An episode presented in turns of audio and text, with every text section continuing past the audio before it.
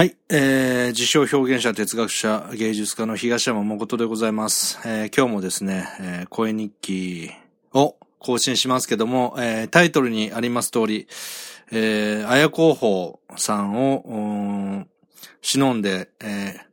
一人で、えー、綾候補のお葬式に出た気分でね、えー喋りたいなと、思い出などを喋りたいなと、そういう枠を、に、えーしようと思います。えーまあ、僕は、あの、死生観と言いますか、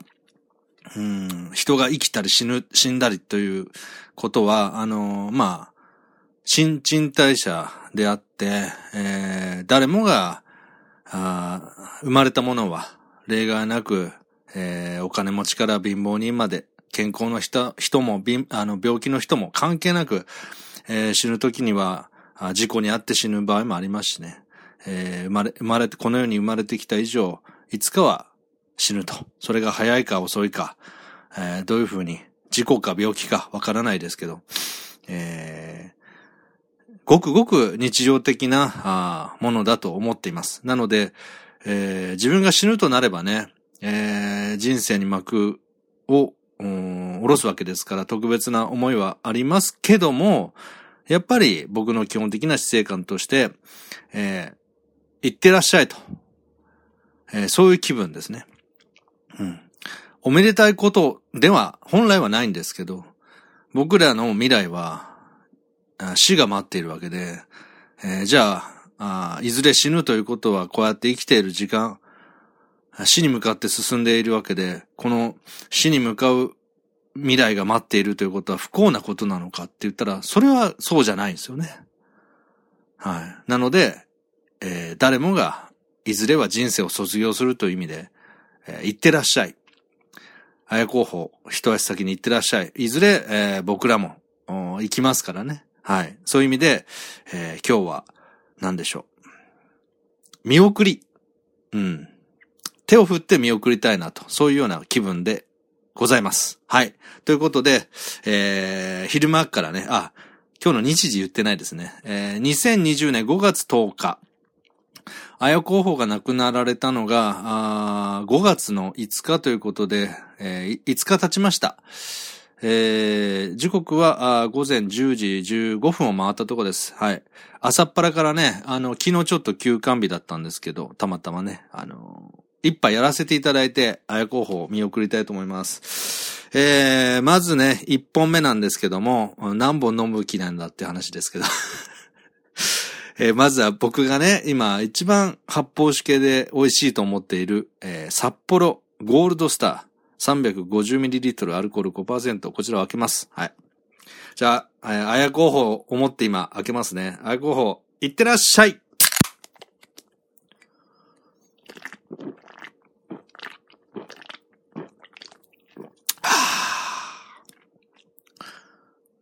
ビールなんだな、やっぱりこのゴールドスターって。この飲んでる時の、あの、香りと言いますか、それがやっぱビールなんですよね。エビスビールの爆が使ってるっていうだけあって。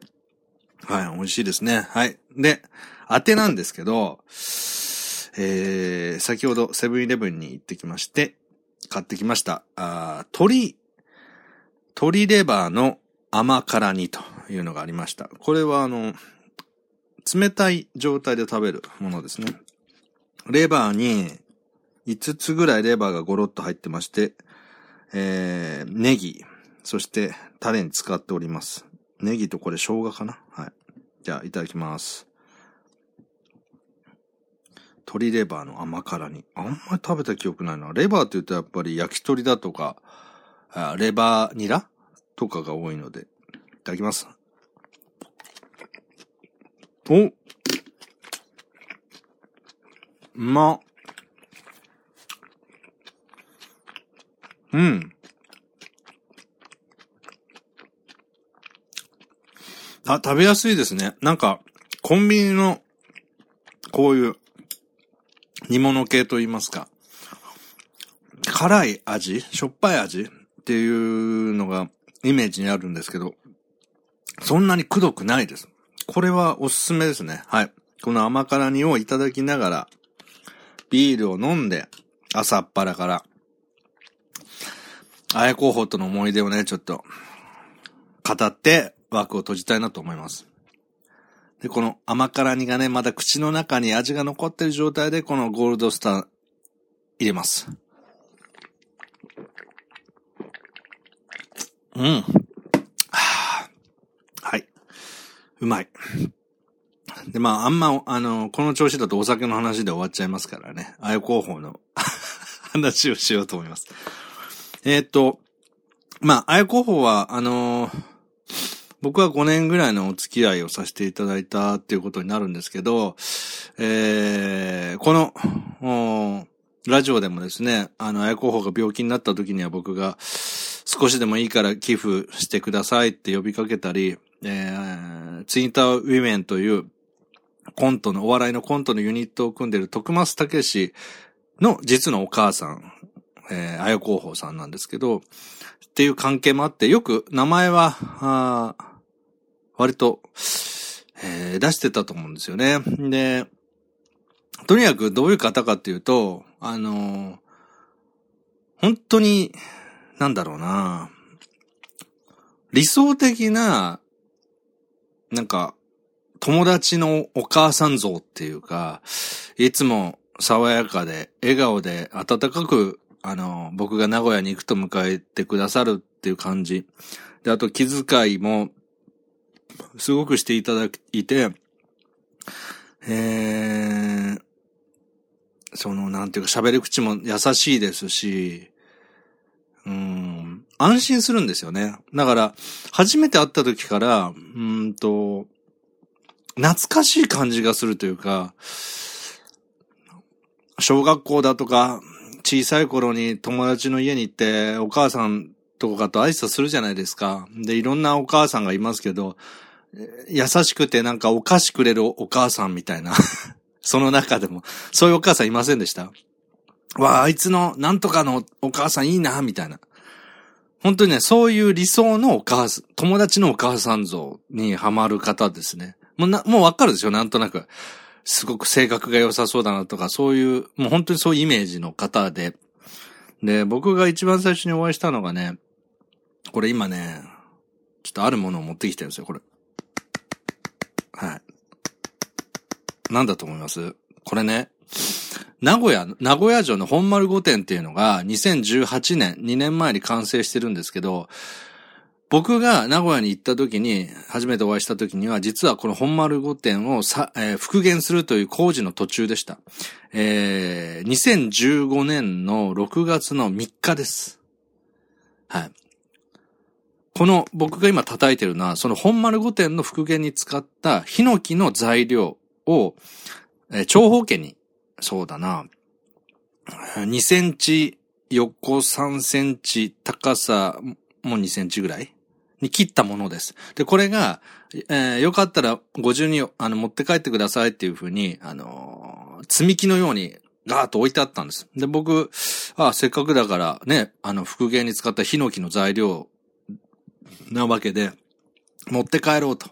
思って一個持ってきたんです。で、家に帰ってから、その日付、2015年6月3日って書いて、名古屋城にてっていう風にボールペンで書いたんですよ。で、これをずっと、あの、フィギュアを入れてるようなケースに、あの、保存してましてね。状態もそのまま久しぶりに取り出しました。でも香りもね、まだね、ちょっとするんですよ、このヒノキの香り。うん。やっぱあの、あの、ケースに入れてたせいでしょうね。で、これを、この6月3日の日に、その本丸御殿の、えー、復元作業、現場を見学できるというのがあって、えー、徳松武史と、えー、お母さんの綾広報さんと、僕とで3人でね、見に行ったんです。見に行ったっていうか、連れてってくださったんですよね。車出していただいてね。綾広報が運転してたと思いますけど。でね、すごく楽しかった。ここの2015年6月3日が初めて会った日です。で、徳ちゃんと会ったのはこの前日の6月2日ということになるんですけど、この6月3日の日はね、あの、その名古屋城の復元を見る前は、あの、自宅の方にね、あの、招いていただいて、で、え、忘れもしません。初めて会った時は、その自宅の扉開けて、家、家の中に入っていく時だったんですけど、もう笑顔で、いやーもうよく、あの、お越しいただきました、みたいな、いつも、たけしがお世話になってます、っていうふうに、あの、丁寧に、あの、挨拶していただいて、僕も、あ、いや、はじめまして、お邪魔します、東山です。中入ったら、えー、徳ちゃんのね、あの、KG さんっていう、徳松 KG さんっていうね、あの、肺がんで亡くなったお父様がいるんですけど、このお父様も実は、ポッドキャストに最後、えー、死の間際まで、えー、参加して、えー、全国に声を届けてた方なんですけど、その、徳松 KG さんの、えー、お写真とかに手を合わせていただいて、そしたら、あの、マンゴープリンをね、あの、出していただいて、で、食べて、それを食べながら3人で、あの、徳ちゃんがね、あの、芸人時代、まあ、吉本工業だとか、K ダッシュステージとかいろんな事務所にいたんですけど、その、えー、ビデオがね、えー、たくさんあって、で、それを見せてくれて、まあ、それこそナインティナインと、えー、にいじられてる時とか、瞬間ね、映る、あの、徳ちゃんとか、えー、ジョンジ君っていう相方だったりとか、まあそういうビデオ見て、わ、すごいね、あの、こんな風にやってたんだとか、あとライブのコントなんか見て、んで、楽しく雑談しましたね。で、えっ、ー、と、5年前は、KG さんが亡くなって、うん、何年ぐらいだったろう？2, ?2 年経ったか経たないかぐらいの時期だったのかな。ちょっと KG さんの話になるとね、ぐっとこう、胸詰まらせて涙ぐむっていうような瞬間もありました。その家で雑談してる時にね。で、ある程度お話しして、そっからね、あの、じゃあ東、山さんに名古屋をしょあの、招待、紹介するという感じで、名古屋城行く前に、なんだろうあれ、イオンみたいなショッピングモール、大きいショッピングモールに連れて行っていただいて、で、えー、そう、あんかけスパ。僕が名古屋、名古屋飯のあんかけスパを食べたいっていうのが言ってたら、その、ご馳走してくださったんですよね。えっ、ー、とね、チャオ、チャオだったっけな。大手の、名古屋で大手のあんかけスパを出すとこ。僕はあんかけパスタって言っちゃうんですけど。まあ、どっちでもいいのかな。あんかけパスタ、あんかけスパね。で、初めて食べて、で、そのね、様子は、あのー、僕の東山誠ブランドの YouTube チャンネルに残ってます。一応このブログ記事にリンク貼っときます。えっ、ー、と、その当時はね、あ、あや候補もあの、普通のお母さんだったので 顔出しはしてなくて、で、あのー、手元だけ撮ってます。あの、最後の方はね、あのー、写真でも顔出されても、なんていうかな、なんであの時カフェっていうね、あの名古屋の畜作猫カフラにあるカフェでずっとカウンターに立ってましたから、あの、写真など、表情を出して、えー、皆さん招いてたんですけどね。で、あんかけパスタを食べて、で、それから、そう、名古屋城の本丸御殿の復元作業現場に行って、お話しして、で、それもね、実は残ってるんですけど、僕の iPad に多分公開してない状態で残ってます。で、まあそろそろ帰りますかっていう風になりましたら、あの、東山さんちょっと待っててって、あの、名古屋城のね、お土産屋さんに入って、待ってたら、あの、これ、美味しいから食べてって言って買ってくださったのが、あシルコサンドっていうね、あの、ビスケットみたいな中に、あの、薄くあんこが入ってて、まあ、すごく素朴な味で美味しかったんですけど、それをバッと持たせてくだくれて、で、駅まで、徳ちゃんと愛好法さんが送ってくれて、あの、ありがとうございました、お世話になりました、って言って帰ってきたんですよね。それが2015年の、えー、6月の3日か。だいたい約5年、5年前ですね。うん。で、その時も、あの、復元、本丸御殿が完成したらまた来てください、なんて言ってくださって、まあ、その、だから3年後に完成する。今から2年前。えー、その2015年から見たら3年後に完成してるわけですけど、僕もあの、なんであの時カフェの1周年の記念に、えー、動画を、表現の太陽っていうね、あの、YouTube チャンネル東山誠ブランドの企画で、徳ちゃんのなんであの時カフェを紹介するっていうか、機会があったので、その時にロケで一人で名古屋城行って、確かに完成してました。うん。見事でした。で、名古屋城ではね、あの、僕と徳ちゃんと綾候補さんで、あの、イケメンの、なんか、名古屋城のなんとか隊っていらっしゃるんですよ。戦国武将の格好をしたイベントなんかで参加する。なんだっけななんとか隊。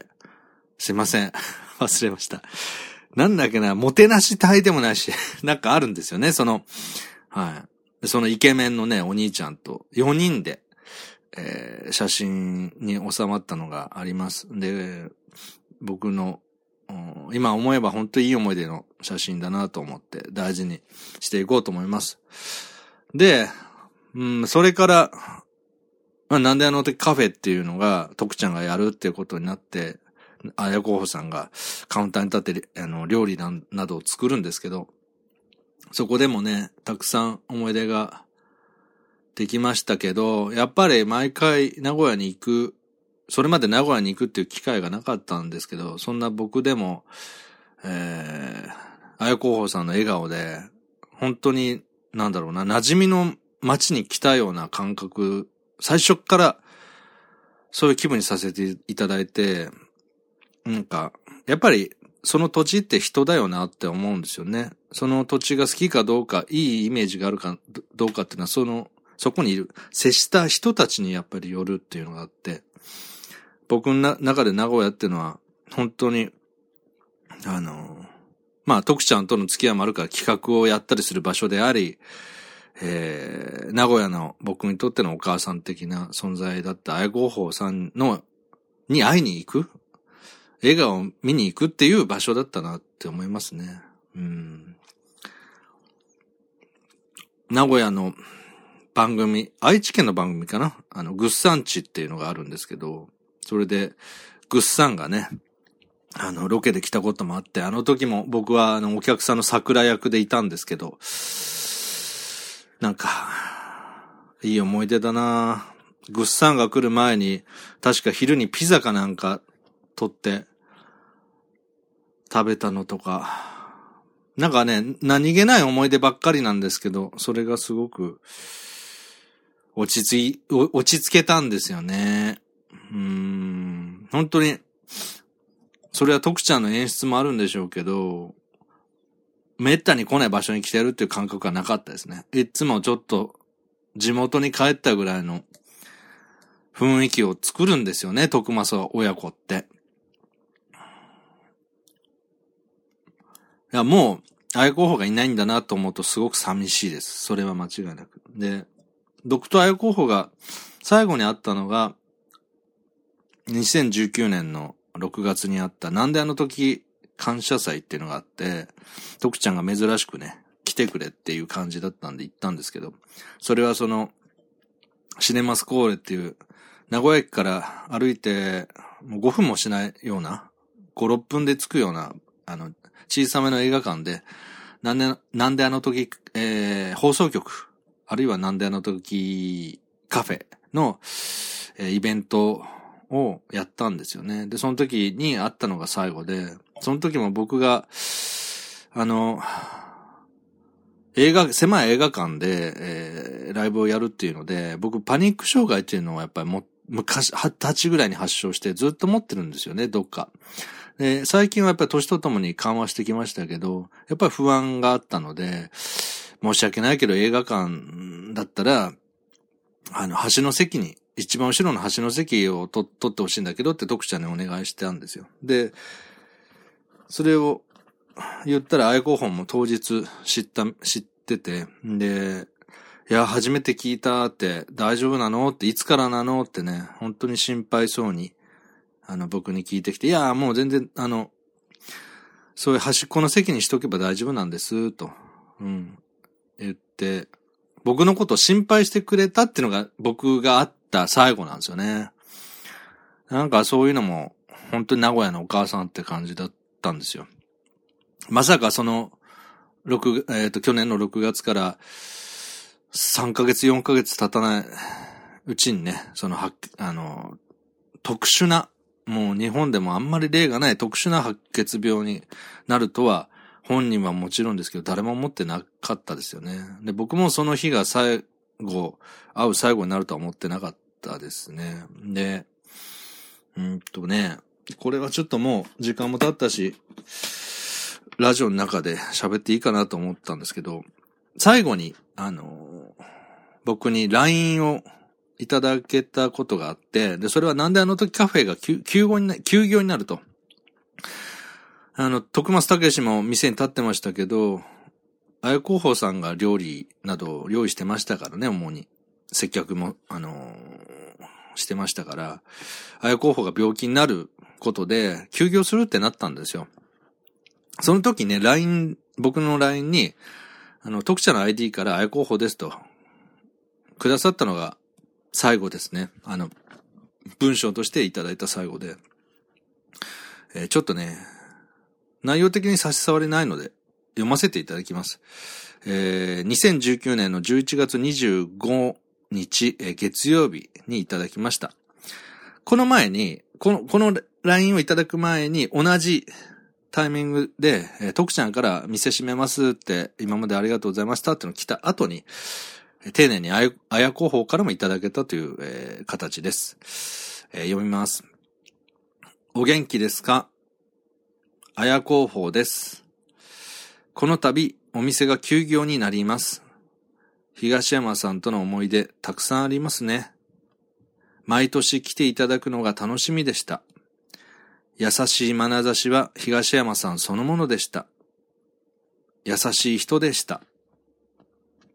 私も病を背負いましたが、頑張ります。お元気でお体お大事に。っていう、えー、文章、あの、LINE をいただいて、で、僕も、あの、お疲れ様でした。あや候補ご自愛くださいって返した。これが、そうですね、あや候補と接した最後となります。んで、優しい眼差しは東山さんそのものでした。優しい人でした。僕が亡くなったみたいになってるんですけど。それはね、突っ込まなかったですけどね、返事には。あの、あやこほさんね、僕に対して優しいっていうのをよく言ってましたね。で、僕も名古屋に行くときは、えっ、ー、と、徳ちゃんにはお姉さんがいるので、お姉さんに、あの、京都のお食べ、ね、八橋、お食べと、あと、数、皆さんで食べるのにってお土産必ず二つ買って持っていくっていう風にしてて。で、あとはなんだろう、な、なんであの時、えー、カフェの一周年の時に、あの、その表現の頼り行った時には、あや広報にあの、肩こりに効くようなあの、ピップエレキバンみたいな首にかける磁石みたいなのあるじゃないですか。あれと、あと、パックか。顔のね、美容のパック。それを買っていったりとかしたらすごく喜んでくださって。なんかそういう気遣いとか、体大丈夫ですかとかっていうのを必ず言うので、なんか僕の印象は多分優しいって、あの、いうことなんでしょうね。で、まあそういう、僕からしたら、まあ優しい息子の知り合い友達って感じで思ってくれたんだなと思いますけど。まあ、まさかね、その、息子、徳松武と、煮込みすぎだろ、満骨ラーメンっていうラジオやってるっていうのは、まあ、スルーしてたんでしょうね。うんこだ、しっこだ言ってることは、あの、母性愛で、スルーしてくださってたんだと思います。はい。まあ、そんな感じで、なんか、うん。まあ、何の話をしてるのかもよくわかんなくなってきましたけど。うん、まあ、次、あれ、名古屋に行って、もういないっていうの。名古屋に行ってるか、もうすでにこの世にいないっていうのは寂しいですよ、そりゃね。もっと、あの、こういう思い出とか、この時にこうしましたねって話は一度もしてないので、ゆっくり。だから、あの、本人ももっと生き、生きたかったでしょうし、あの、元気な状態でね。あの、辛い状態では早く死に、死にたいって、あの、マグロでポンっていう、えー、闘病日記的なラジオで言ってましたけど、元気な状態だったらもっと生きたかったのは間違いないですよね。で、そういう意味では僕も辛い。だけど、病気になって辛いっていう人に対して僕は早く死にたいっていう方が、そんなに長い苦しみがなく亡くなる分、亡くなることに対して僕はとりあえず良かったって逆に思っちゃいます。僕も、あの、痛いだとかそういう病気をうん、二つぐらいしたことありますけど、本当に辛いもんなんですよね。痛い苦しいっていうのはね。うん。生きるってやっぱり、楽しい、気持ちいい、そういう快の部分もありますけど、苦しい、つ痛いっていう不快な部分も当然あって、で死の間際、楽しい人ってやっぱりそうそういないと思うんですよね。大抵の人はやっぱり苦しい、苦しんで亡くなったり、痛くて亡くなると思います。なので、そういう時間がね、愛候補にとっての苦しい時間が、なるだけ短かったらいいなって、やっぱ願ってました。で、あと、愛候補の訃報知ったのは、あの、5月の7日だったんです。で、徳ちゃんから特に連絡なく、なんであの時放送局のポッドキャストの更新をチェックしてた時に、あい候補どうかなと思って。そしたら、あの、お知らせでポンってね、マグロでポンっていうあの番組なんで、タイトルは最後にポンってつくんですけど、お知らせでポンっていうのが更新されてて、時間がね、5分間だったんですよ。で、それでね、嫌な予感がしてね、5月の6日にそれを知ってたんですけど、聞かなかったんですよね。で、でもずっと気になるじゃないですか。それで7日の日に、あの、聞いたら、あの、徳ちゃん一人で、あの、いや、実は、あの、5月の5日に、あやこが亡くなりました。自分のね、息子の自分が言うのもなんですけど、すごく、うん、いい、えー、なんか人生だったみたいな感じのトークをしてて、で、あーっと思って。えー、だからマグロでポンもね、正直全部聞いてません。やっぱり、あの、綾候補の体力が落ちて、だんだん声が衰えていくのは辛いです。ただ、そういうラジオを KG さん、徳松 KG さんが肺がん、末期の肺がんでステージ4だっていうのが分かった段階で、徳松武史たちは、さんたちはもうラジオにしてたんでね、そういうもう人の死と向き合う、死を笑いにするぐらいの勢いでやってたので、ああいうも息子の企画に付き合って応援している人たちメッセージを、あの、残してくれましたね。あの、マグロでポンのリンクも貼らせていただきます。まあ、まとまった話は特にできません。とにかくもう僕が口に任せて喋ります。はい。我慢してください。そうだな。最後に僕の今回エア候補がなくなったことで、改めて思った死生観をちょっと適当に、まあ自称表現者、哲学者、芸術家ですから、哲学者としての要素でもね、えー、ちょっと喋っておきたいので、はい、喋らせてもらって終わりにしようかな。うん。ほんとね、でも、この、ヒノキの香りが、まだするんですよね。ものすごい木の香りが、その、修復の時にしてて、うん。懐かしいですね。もう5年か。ちょっと鶏レバーいただきます。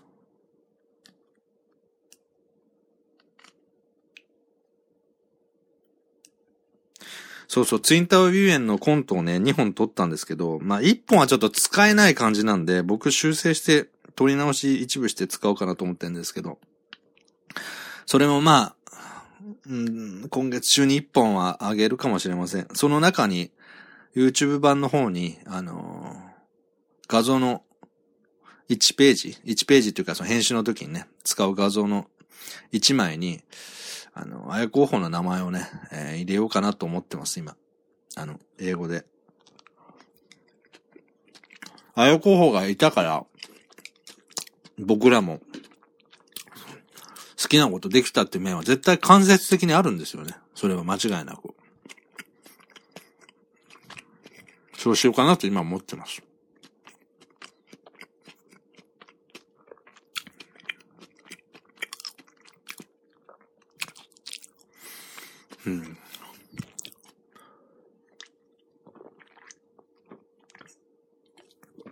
こうやって飲んでると、ああ、あんなこともあった、こんなこともあったってちょっと思い出してきますね。昔なんであのカフェで、僕が、僕らが作った18金の音声同人サークルが作ったあの、エッチなボイスドラマの CD をね、あの、徳ちゃんとこでも売ろうっていう話が昔あって、一応買った人がいるらしいんですけどね。喫茶店でエッチなボイスドラマ買うなって話ですけど、まあ、その前に売るなって話ですけど、それの交渉するって言った時に、あの、なんであの時カフェの、あの、カウンターのテーブルのところに、あの、エッチな作品の CD をいっぱい広げてこれ1枚売れたら、1000円で売って、1枚売れたら500円ずつ折半するかって打ち合わせを徳ちゃんとやった時に、あや候補がチラチラって見てたのを今思い出しました。なんかね、タイトル読んだらもう、卑猥な 卑猥なっていう、なんだろうな。なんとかフェラなんとかとかね。いっぱいあったと思うんですけど。うん。おまんこのとかね。とんでもないタイトルの作品、うちのサークルありますから。それを、チラチラって見てたあやこ本思い出しましたね。うん。はい。とてもいい話ですけど。まあ、ほとんど語れてないんですよ。もう細かい話したらいっぱいあるんですよね。なんであの時、えー、カフェがグランドオープンした時に、あの、4月でね。で、その時に、あの、えっ、ー、と、一泊して、次の日だったかな。あの、もう、全国から、リスナーの方がね、そのイベントに訪れていて、で、僕と、もう一人男性の方と女性の方と、うん、乗せて、あ、もう一人いたか。だ、男性3人と女性1人乗せて、あやこうさんが運転して、あの、桜見せたいって言って、名古屋の桜見せたいって言ってくださって、車でぐるーっと回ってくださったんですよ。時間にして15分ぐらいだと思うんですけど。で、それが本人も言ってたんですけど、そのなんであの時、カフェグランドオープンをやった次の日なんで、その車の中に、前の日のその、ゴミだとか、か、缶だとか空き缶だとかを多分詰めてたんでしょうね。捨てるのに。その、景色は桜ですごく綺麗なんですよ。車でぐーっと回ってくださって。車内は生ゴミ臭かったんですよね。それがすごいコントラストで覚えてます。で、あや広報さんも、ごめんなさいね、生ゴミ臭くて、ごめんなさいって言いながら はい、これどうですかって言って、わあ、綺麗ですね、草って思いながら見てたっていうのもね、もう、だこ、こういう細かい思い出は、あの、いっぱいありますよ、もうね。うん。なんか、本当なんか、人に対して、いい感じで接する方でしたね。僕最初はね、あや候補さんって普通の優しいおばちゃんってイメージでしたけど、これ徳ちゃんにも LINE で送ったんですけどね、ブログにも書きましたけど、普通っぽくて全然普通じゃないすごい人です。やっぱりね、自分の死の間際まで、あの、息子の企画に付き合って、えー、今、自分の病状がどうなってるかっていうのを残し続ける。簡単じゃないと思います、やっぱり。うん。だけど、最後までやりきって、で、最後、徳ちゃんがその、お知らせでポンっていうね、亡くなりましたっていう報告の前の回を聞いたら結構元気んですね、声。あの、その前の前の回僕聞いた時は、死にたい、死にたいって言ってて、僕が本当どうしようと思っちゃったんですけど、結構元気で、その後に亡くなっちゃったんだと思うといろいろあれですけど、うんまあ本当に、すごい人だと思います。普通のおばちゃんじゃないです。やっぱり徳松武史を生んだ、あだけの、か、ことはあるって 生んだだけのことあるってどんだけ失礼な表現してるでもやっぱり徳松武史のお母さんなんだなって。うん。ただものじゃなかったんでしょうね。うん。接してるときは優しいお母さんだけど、やってることは、ちょっと、線が外れてる 褒めてねえじゃねえかって感じ。いやでもこれが褒め言葉ですから。僕にとってはその、賞賛ですからね。はい。はい。で、まあそんなことでもちょっとごめんなさい。だらだら喋って長くなっちゃったな。ごめんなさい。えっ、ー、と、最後に僕の死生観を喋って終わりにします。とにかく、あやこほうさん、先に行ってらっしゃい。僕も、あいつか行きます。明日かもしれないし、1年後かもしれないし、あい候補さんは多分75とかだったと思うんですけど、僕の記憶では。僕がそこまで長生きするか、その前に、その、あや候補さんよりも長生きするか分かりません。命はいつ尽きるか分からない。世は無常です。因果の大博覧会で、こうやって喋ってて僕が地震で亡くなるかもしれない。とにかく分からないです。で、僕思ったのは、うんとですね、まあ人生今100年時代って言われてますけど、この100年っていうのを、100個の駅を通過する電車に例えてみます。で、100歳まで生きたら、100個目の駅で下車するってことですね。で、この下車したのが、あ行ってらっしゃい。要は、ああさよならってことなんですけど、でも僕はさよならより行ってらっしゃいだと思います。なぜかっていうと、全員の未来がいずれ死が待ってる以上、お先失礼しますっていうのと変わらないと思います。で、生まれて一息目で亡くなる人もいます。二十歳になる前に、えー、下車して行ってらっしゃいの人もいます。愛候補の75歳だ、ぐらいだとしたら、平均寿命ぐらいなのかな。うん、もっと伸びてるかな、今は。いつ降りるかわからない。うん。で、じゃあ、例えば先天性の病気があって、生まれてもうすぐに、あの、病気を持っていて、赤ちゃんの生まれた段階で長くて、1年とかって言われちゃう方もいるじゃないですか。で、そういう人たちって、の命って意味あるのかって思う時ありませんか？何のために生まれてきたんだ？それでも親は、その、延命じゃないですけど、宣告された年数よりも長く生きてほしいと思って、実際長く生きられる方いますよね。1年って言われたけど、5年生きた、10年生きたっていう方もいるかわからない。まあ場合によってはもちろん宣告された、あのー、日よりも早く亡くなる人もいるでしょうし。僕は、一駅目から百駅目まで行くことが幸せなのではなく、一目、えっ、ー、と、一駅目で亡くなる方も含めて、生きているっていう中に、楽しみ、苦しみ、両方詰まっていて、無常ですね。常がない。明日どうなるかわからない。もちろんどうなるかわからないから、悪いことも起きるかもしれないし、いいことも起きるっていう、この流転する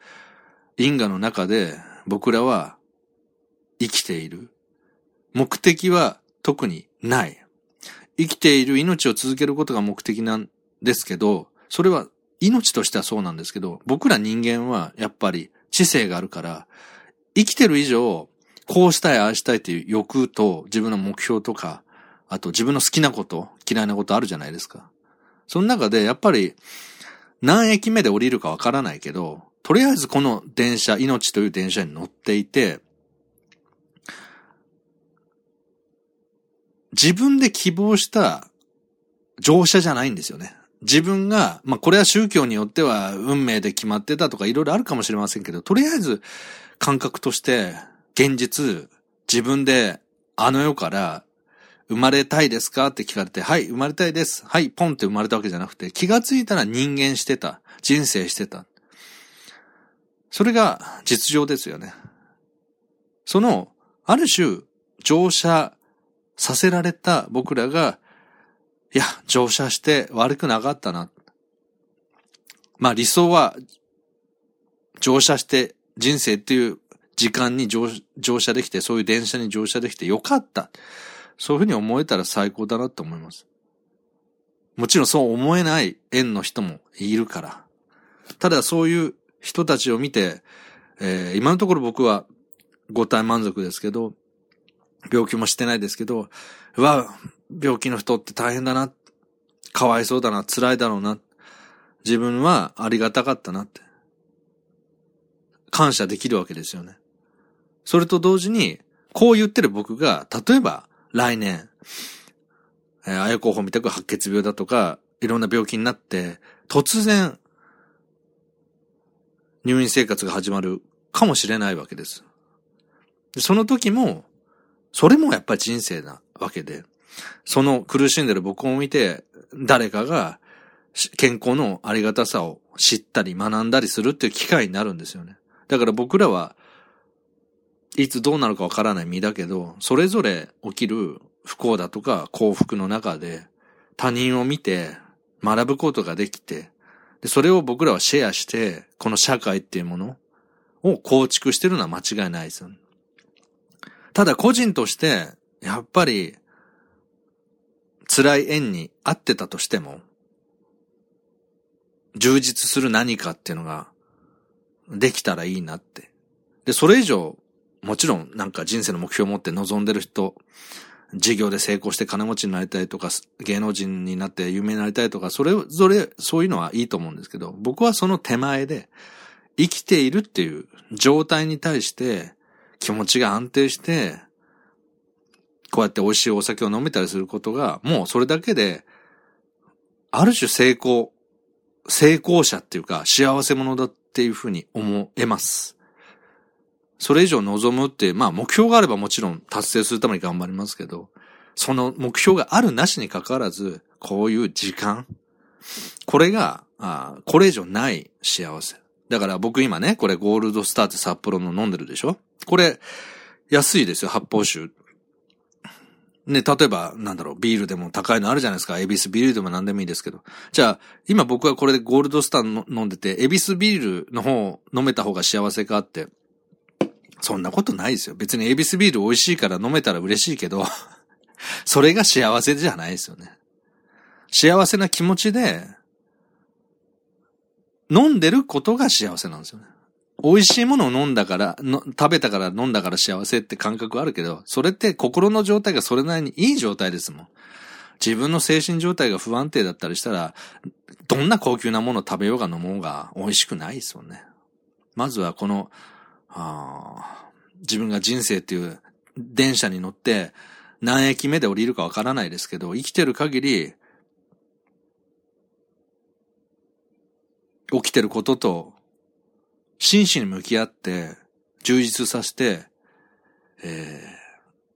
ー、あや広報さんもね、こうやって、お体大事にって最後言ってくださったんで、体をね、自分なりに大事にして、あや広報と、いつか、まあ僕は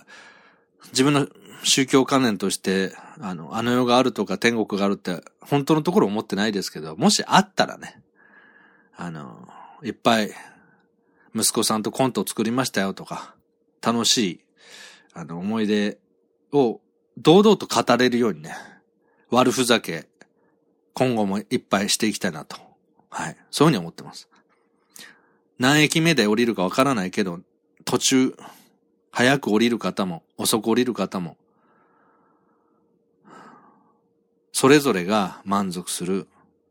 人生の旅だったら、それが成功、成功者、幸せ者。だと思います。あよ候補はそういう意味では、亡くなる本当に晩年、えー、息子の無謀な行動により 普通のおばちゃんだったのに、なんであの時カフェの、あの、カウンターに立って、お客さんを招いて料理をいっぱい作って、たくさんのお子さんからお年寄りまで接して、ものすごいあの方と接して、笑顔を振りまいて疲れたこともあったでしょうけど、たくさん楽しい思い出作りましたから、すごく幸せな、あの、晩年でしたよね。だから僕も、あの、そういう風になれるように、あの、やっていきたいなと。まあそう思ってます。はい。ということで、ちょっと、うーん、口に任せて喋ったんでね、あの、聞きにくい話だったと思いますけど、とりあえず、綾候補、行ってらっしゃい。僕もいずれ行きます。あの、お先ですと。